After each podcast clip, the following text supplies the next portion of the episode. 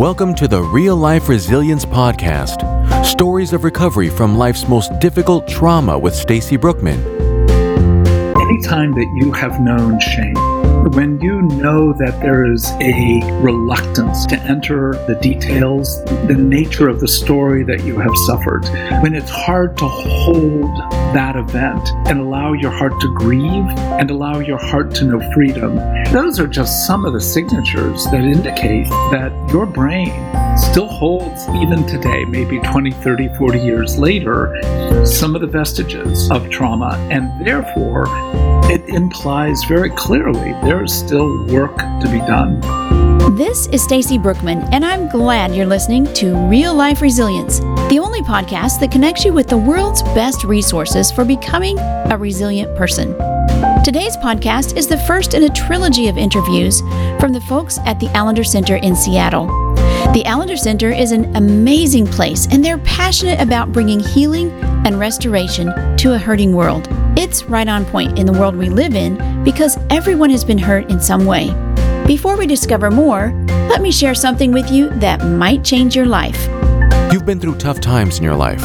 We all have. But there's a powerful truth. Your stories will reveal wisdom that you don't know you possess. The question now is where do you start? There's a simple, tested step by step flow for discovering your life theme and putting your life into a beautiful story. A story that allows you to be the best possible version of yourself.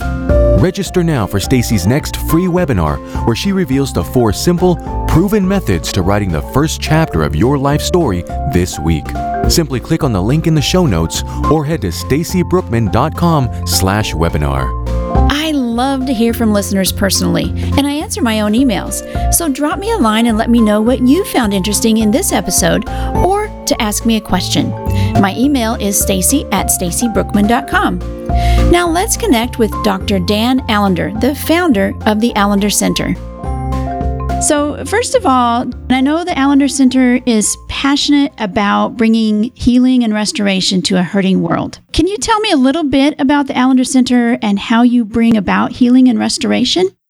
Well, Stacy, thank you so much. It's a delight to be with you. We have an executive director, which is Kathy, and then an actual managing director, which is Jeanette. I'm one of the founders. So in that sense, I get my last name used as part of the work we get to do.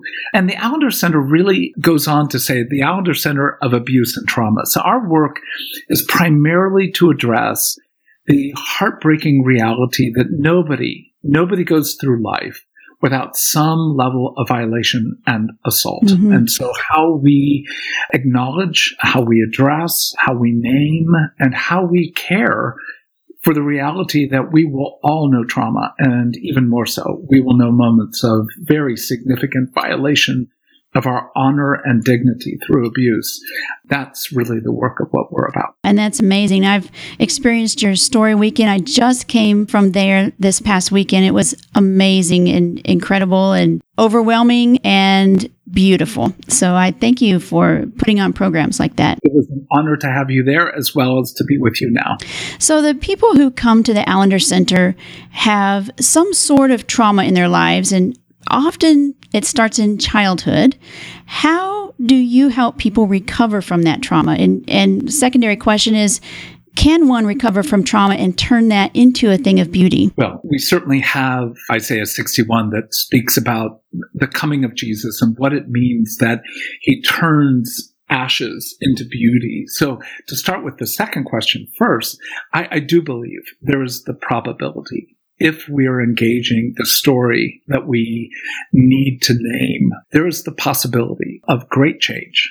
Instead of, uh, in many ways, being overwhelmed by despair and questions and doubt, it is possible to enter into that in a way in which our heart is captured really by the goodness of God in the land of the living. Mm-hmm. Uh, and as the psalm says, we would have despaired if we had not seen in many ways, the rescue of God in the land of the living. So if we start with the assumption that everyone, no one escapes the hardship and the heartbreak of living in a fallen world. True. And that violation of, of design and desire and expectation is where we begin to say trauma is when your world has come into upheaval and where there is no, shall we say, quick way to restore the disruption. Now we're in the middle of what the brain experiences as trauma. And we know that in many ways there are physiological, there's certainly psychological, but there are spiritual realities to any experience of trauma. And we've got to address every domain and dimension of trauma if it's going to be moved into something in which we can see true rescue. And that seems a little scary, but I know you take people through a process to discover that. So, what is one of the first indications that one has a story to uncover? Because if you say pretty much everyone has a story, perhaps of trauma, how do you know you had some trauma? I, I, know we as human beings have a huge capacity of pulling the wool over our own eyes. So, what's one of the first indications that you have a story? Well, anytime that you have known shame, we can almost say that shame in and of itself is trauma, but it's also a byproduct of trauma. When you know that there is a reluctance, a deep reluctance to enter the, the data, the details, the nature of the story that you have suffered, when it's hard to hold that event and allow your heart to grieve and allow your heart to know freedom, those are just some of the signatures that indicate that your brain still holds even today, maybe 20, 30, 40 years later, some of the vestiges uh, of trauma. And therefore, it implies very clearly there is still work to be done. Mm-hmm. We have that phrase, time heals all wounds. We know by brain science that is just not true. No. We might be able to adapt and seemingly live beyond, but we've not entered in and found a way to truly resolve or to come to some resolution with regard to the harm we've endured. So trauma is simply living in a fallen world. Abuse is the experience of some form of violation and injustice in the midst of that trauma. And so when you combine the two, I can say without question, no one escapes trauma. Most people do not escape abuse those issues have to be addressed very forthrightly, naming what occurred, who brought about the harm, what did you experience, what does your brain do then and now with that. And as we begin that process, you couldn't have put it better. It's frightening. Right. It sounds like the disease or the cure is worse than the disease. And yet the byproduct of not addressing it is a lack of wholeness and therefore lack of joy. And that was going right into my next question. I know my listeners are saying, why even is it necessary to dig into our stories? What if we just forget? It's kind of in the back of our minds anyway. Why do we really have to dig up old hurts? Well, think of it this way you broke your arm and you didn't have it properly set. But the bone will cohere eventually. It may not be as God intended, but it will reattach. However, you won't have the use of your arm the way God intended. Now, we are given by God this great adaptational ability to, in many ways, make use of what we have. But why would we simply adapt when we could grow to mature and know deep and profound healing? And I think that's the issue with regard to so much of our past trauma. We've learned to adapt. We've learned to deny. We've learned to cover over. We've learned to sort of pretend that these matters are not having an effect on our relationships, on our own sense of identity, and even our relationship with God. But it is. Absolutely. So when we finally allow ourselves to admit, and sometimes, as we said, it takes decades to admit we're not doing well. We are struggling. We are seeing the effects of that heartache be played out then we've got to at least have the courage to take a turn to look at what we've been running from and allow, literally, to allow Jesus to be with us as we step into the harm that we've done so much work to escape that now needs to be entered. And I can attest to there is so much joy on the other side. Like you mentioned the word joy. It is healing joy is all I can describe it as amazing once you if you work through that. and it's doable. Oh, Stacey, such a perfect phrase. That notion of mm-hmm. you have known joy in the midst of your own heartache. It may not be for most people the basis to take that first step. But oftentimes it's unrequited and unaddressed pain that actually opens our door and heart to the potential for joy. Right. Now, I know that you talked a little bit about the brain and some of the things that happen in our brain when trauma happens. Can you describe that for our listeners and kind of give them a sense of part of this trauma is actually something physical that happens in your brain. Yeah, and we'll, we won't go into great detail, but let's just say that when trauma occurs, the left prefrontal lobe, which is the part of our brain that shapes and controls our ability to develop language, to think, to make choices, fundamentally goes offline, which is why we often stammer, stumble, in the midst of trauma, why we don't think elegantly and make often good decisions, because we really have a portion of our brain deeply disrupted when we're in trauma. And many of us do not know how to care for ourselves when we are in that kind of language barrier blocked stumbling. We pressure ourselves, we work harder, we, we get angry at ourselves. And so when we begin to learn, no, that's part of what happens in trauma. Your brain portion of your brain that regulates speech really goes offline. That's one of the reasons why we don't usually have kind of full fledged memory with regard to the things that have happened in the past. It's literally shattered. Your memory is shattered by mm-hmm. the disruption of language. And the second thing that happens is we get numb. Our brain literally just sort of gets palsied and numb as we go through it. Our emotions get numb. And then we're more susceptible to despair, to depression, to fear. What's often viewed as the right side of our brain actually controls more images and impressions and sensations. That takes over as our left side of our brain seems to go offline. And as a result, we're bombarded by broken shards of images and impressions. In many ways, just negativity. Mm-hmm. We need to know that's normal but we also need to know that we have ways to care for our brain, for our body, for ourselves when trauma hits.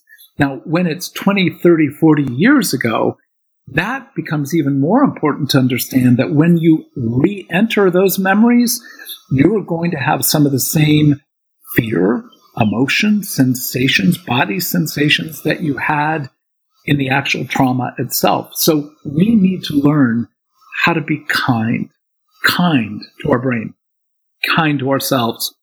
You know, when scripture says, Do you not know that it is the kindness of God that leads to repentance? It's a central concept for how we engage our hearts. Most trauma leads us to judgment and contempt for ourselves or others. Very antithesis of kindness. When we allow our hearts to become kinder, not, not full fledged uh, resolved, but even kinder. What we find is we have more access to what we feel, more access to the damage, and therefore more openness to allowing the Lord to actually enter those portions to bring about healing. And you've said before, when you're an adult working through these things that may be happened in adolescence or childhood or even young adulthood, you have more of the language now than you that you didn't have. So you could speak for that younger self. It's also another portion we know about the brain. We literally split off cells. Um, we have if you were traumatized at age eight there's an eight year old brain that you have that probably has not been addressed since you were traumatized. Mm-hmm. and that brain has the capacity at times to rule over the other older portions of you. So that fragmented memory also creates fragmented selves. So how we as, for example, a 40 year old, 50 year old male or female cares for that younger 8 year old, 12 year old, 14 year old traumatized boy or girl, it becomes a very central way in the same way that we care for a sore throat. And we do good things for that cold that we're developing, mm-hmm. it's not a lot different than in terms of how do you care for this broken part of you as an eight year old, 10 year old girl. And to the degree that we are judgmental or actually refuse to even acknowledge that eight or 12 year old exists within us is to the degree that we end up trying to get on with our lives and then end up doing even more harm and damage. Wow. That's amazing.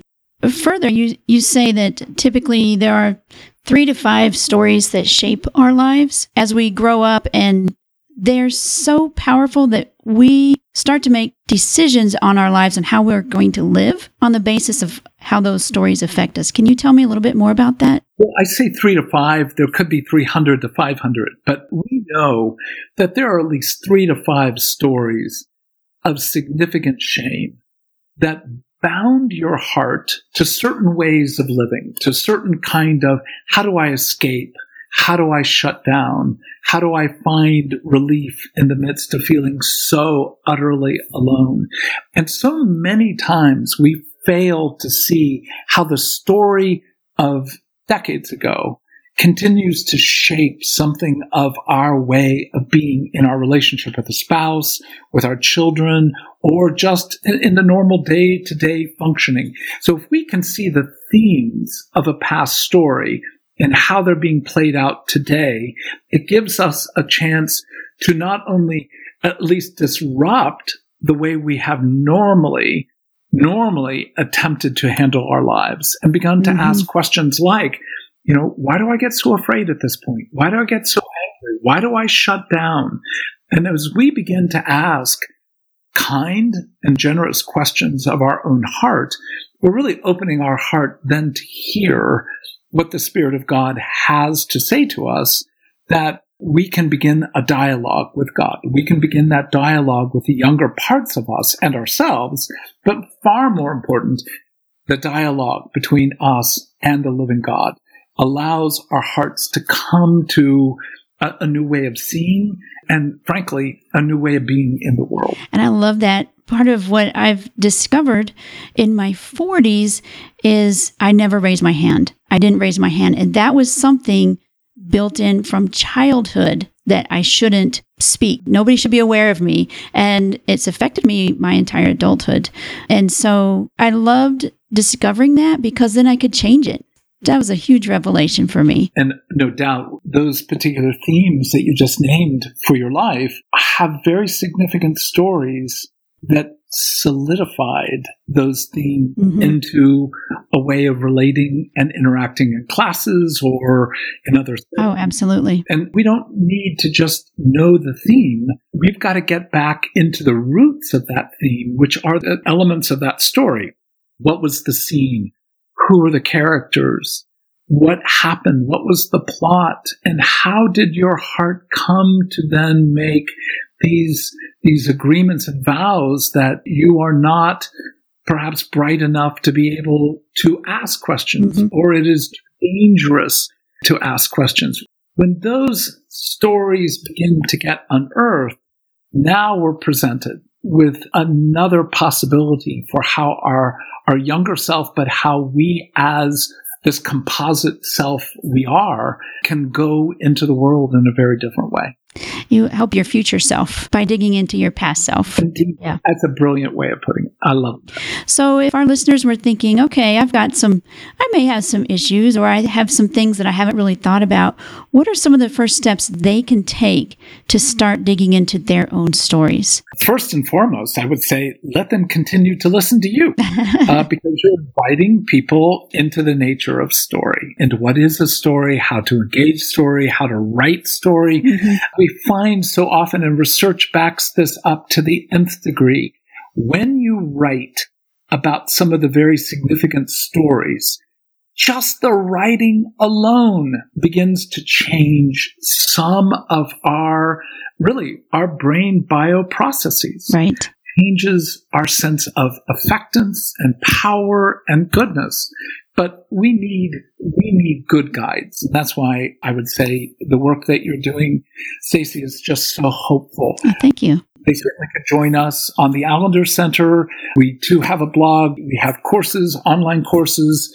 First and foremost, you need to be able to let your own heart turn, stop and turn and begin to look at those stories that you have written off as already resolved, already forgiven, already addressed, and basically say, none of us in this life are ever done. We're never done, done. Mm-hmm. Once we begin to say, and what more am I to learn? How am I to engage these stories with far greater kindness, honesty, openness? I think what most people will find is the Spirit of God will take you into the matters that you need to address and be faithful to the small. Be faithful to the smaller stories and let the work itself take you eventually to the bigger ones that need to be addressed. Wonderful. Well, Dan, thank you so much for sharing some of your wisdom. I know you've got deeper things that you bring in your workshops. You've got the Healing the Wounded Heart program, which is amazing as well. And I really thank you for what you're doing in the world and combating that shame and helping people tell their stories. I really appreciate you being on today. Well, I'm honored, and anyone anyone who engages story is an ally of ours. And so we just hope that people who are listening take more carefully and honestly and honorably their own story. Welcome to Stacy's Journal. In this segment, I let you peek into my journal as I share my thoughts on a topic or resilience resource. Today, I want to talk about naming our hurt, naming what has happened to us. Dr. Allender touched on this in our interview. Often, we don't have the names for trauma and shame that has occurred in our lives. Sometimes because we've buried the events in the memories, or sometimes because we've denied what happened to us. And sometimes because people have told us to get over it or we try to minimize the damage. But as we carefully step into our hurts and write about them, we start to find specific words and language for what happened. The interesting thing is, as soon as you find words to describe your trauma, it starts to lose its grip on you. It separates you from that emotional pain and puts you in better control of your own story. That is the first step to healing. I encourage you to name your trauma, name your shame, name your heartache and your disappointments and your devastations. Take that first step to free yourself from their entanglements. Now, you might want to start by attending my free webinar, The Four Simple Proven Methods to Writing the First Chapter of Your Life Story in Just Seven Days. I'll show you how to easily get started writing your own stories and finding the words you need to start healing. I hope to see you there. Well, that's all we have for today. In the last episode, Radney Foster shared his heartbreak when his ex wife moved with their four year old son to France. He explained what he did to stay connected to his child and to resolve the anger. So if you've had some heartbreak yourself, you might want to go back and have a listen. Next week, we'll interview Rachel Clinton, our second interview in this trilogy, as she discusses tending to heartbreak, and I think you'll find it fascinating. I love interacting with our listeners on social media. We're on Pinterest, Facebook, and just about anywhere you can hold a great virtual conversation. One more thing we're having fun counting down the 100 most important memoirs of the past 200 years. So, our memoir of the day is Anne Frank's Diary of a Young Girl.